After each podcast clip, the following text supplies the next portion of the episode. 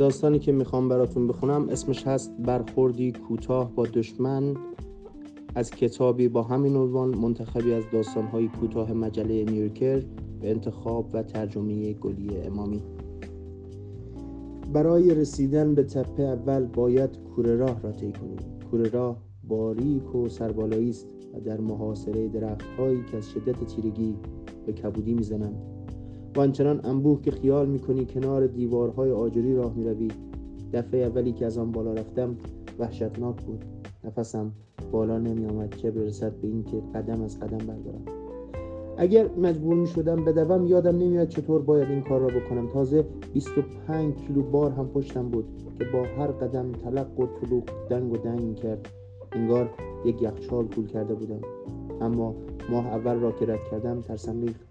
و کور راه شروع کرد به قشنگ شدن. با قول بروشور توانستم از زیبایی های پیرامونم لذت ببرم حتی از درخت هایی که چپ و راست به آنها میخوردم. با صدای بلند پرسیدم این درخته چی هم؟ می‌خواستم تا جایی که می‌توانم چیز یاد بگیرم. می‌خواستم از این تجربه حداکثر استفاده را ببرم. یکی جواب داد درخت کریسمس. البته مزه میپراند. همه و همه هر و هر خندیدن. اگرچه دلمان برای کریسمس تنگ شده بود. سرگروهبان می‌خواست بداند به چه میخندیم. گفتیم چیز خندهداری نیست قربان. گفت خنده ندارد چون هر آن اگه گلوله به صورتتون بخوره دیگه نمی‌تونید بخندید این بود که دوباره ساکت شدیم. هر پنجاه نفرمان. دوباره وحشت برمان داشت که دوامی نیاورد. چون ترس زمانی دوام میآورد که اندکی دلیلی برای ادامهش داشته باشی. محو زیبایی شدن هم دوام نمیآورد. چیزی که دوام میآورد کسالت و بیحوصلگی است. من این همه راه را آمده بودم تا اتفاقی مهمی بیفتد و هیچ اتفاقی نیفتاده بود. حالا دوازده ماه گذشته بود و فردا به میهنم پرواز می‌کردم. وقتی برای آخرین بار از کوره راه بالا می‌رفتم این فکر از سرم گذشت. در این حال به بکی هم فکر می‌کردم. وقتی خبرش را بهش گفتم گفت وای لوک داری میری ماجراجویی؟ مثل دختر بچه ها دستهایش را به هم کوبید. گفتم آره. همدیگر را توی راه رو دیدیم. او داشت با سیگار از پله ها پایین می آمد و من داشتم با ساندویچ می‌رفتم بالا. از بعد ظهری که تصادفا بهش برخورده بودم و ازش خواسته بودم با هم برویم بیرون و او صاف و پوسکنده گفته بود نه دیگر ندیده بودمش. گفته بود گفته بودم می‌خوای بریم بستنی بخوریم؟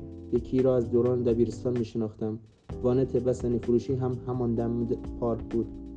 گفته بود نه متشکرم رژیم دارم. نمی‌توانستم بگویم بهانه میآورد یا نه هیکلش به نظرم خوب بود. ولی شش ماه بعد سر تا پا لبخند بود و در حالی که کارمندهای اداره دوروبرمان دوربر ما با موجی از کت شلوار در رفت آمد بودند توی راه را کنارم ایستاد و موجه هایش را به هم می‌زد. من دو هفته بعد می‌رفتم معمولیت ولی وانمود کردم که چیز مهمی نیست. راستش چیز مهمی هم نبود. همه فکرم همه فکر می‌کردند که جنگ به آخرش رسیده. فکر می‌کردند دیگر وقتش رسیده که تمام بشود. ما صحرا را گرفته بودیم. مرزها را امن کرده بودیم. و رسیده بودیم به 25 کیلومتری پایتخت. همه می‌گفتند دیگر تمام است. نگرانی اصلی من این بود که به موقع به عملیات نرسم. گفت لوک با هم در تماس میمونی؟ و صورتش را جمع کرد. انگار این من بودم که دعوت او را برای بستنی رد کرده بودم. گفتم می‌دونی که میمونم. لبهای درشت و موجه های بلندی داشت. چند نخ خاکستری توی موهایش که برای مهم نبود. ازدواج کرده بود و حالا طلاق گرفته بود. این هم برای مهم نبود. تازه 27 سالم شده بود و اطراف کمرم کمی پی آورده بود. امیدوار بودم دوباره به هیکل قبلیم برگردم. بروشور گفته بود بکوشید خود را تا نهایت قدرت بدنی پیش ببرید. آدرس ایمیلش را با خودکاری بنفش روی پاکت ساندویچم نوشت. وقتی می‌رفت خوب براندازش کردم. رژیم لازم نداشت. چند ماه اول مرتب بهش ایمیل می‌زدم. نفری یک ربع در روز فرصت استفاده از کافینت داشتیم. هر وقت می‌شد اوضاع را برایش شرح می‌دادم. می‌خواست بداند لوک آنجا چه خبره. همه چیز رو به من بگو. ته ایمیلش هم مینوشت. ستاره ستاره ستاره. XOXO مجبور شدم از یکی از بچه ها بپرسم که یعنی چه. گفت مهر و محبت. پس این ستاره ها چیه؟ او هم نمی‌دانست. چیز زیادی برای گفتن نبود. هنوز منتظر بودیم دشمن خودش را نشان بدهد. این بود که برایش نوشتم یک کافینت داریم. یک سالن بولینگ و یک Burger King. نوشتم اینجا همه چی دارن. که خیلی راست نبود یک چیزهایی نداشتن. مثلا پوتین فصل بارندگی بود و یک ریز باران میبارید. خدایش خداییش پانچوها بهمان داده بودند. ولی وقتی داری با کفش ورزشی Skecher از کوره راه بالا برای نگهبانی بالا می‌روی پانچو مانع لیز خوردنت و ولو شدنت نمی شود اگر زیر باران خیلی شدیدی گیر بیفتی انگار داری اسکی روی یخ می‌کنی. یک ساعت هم دیر به قرارگاه می‌رسی. سرگروهبان هم این را توی دفتر آبیش یادداشت می‌کند و حواسش هست که تو ببینی دارد یادداشت می‌کند. اما اینکه بعدش چه می‌شود هر کسی یک چیزی می‌گفت.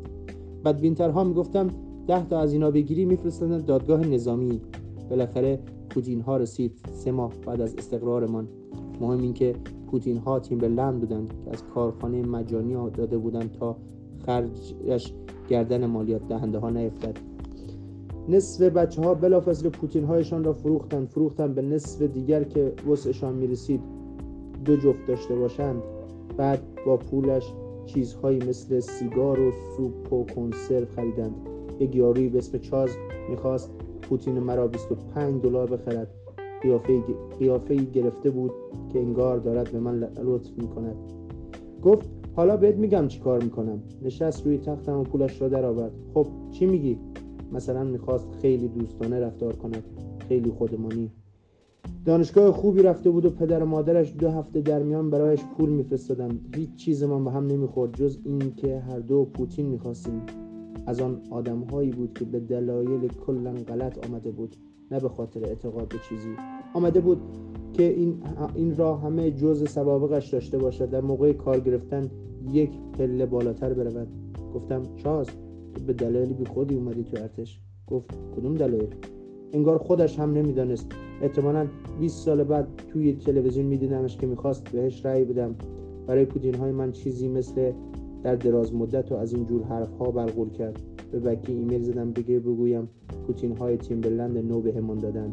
جواب داد دیگر چه خبر؟ ستاره ستاره ستاره XO XO. پایان بخش اول.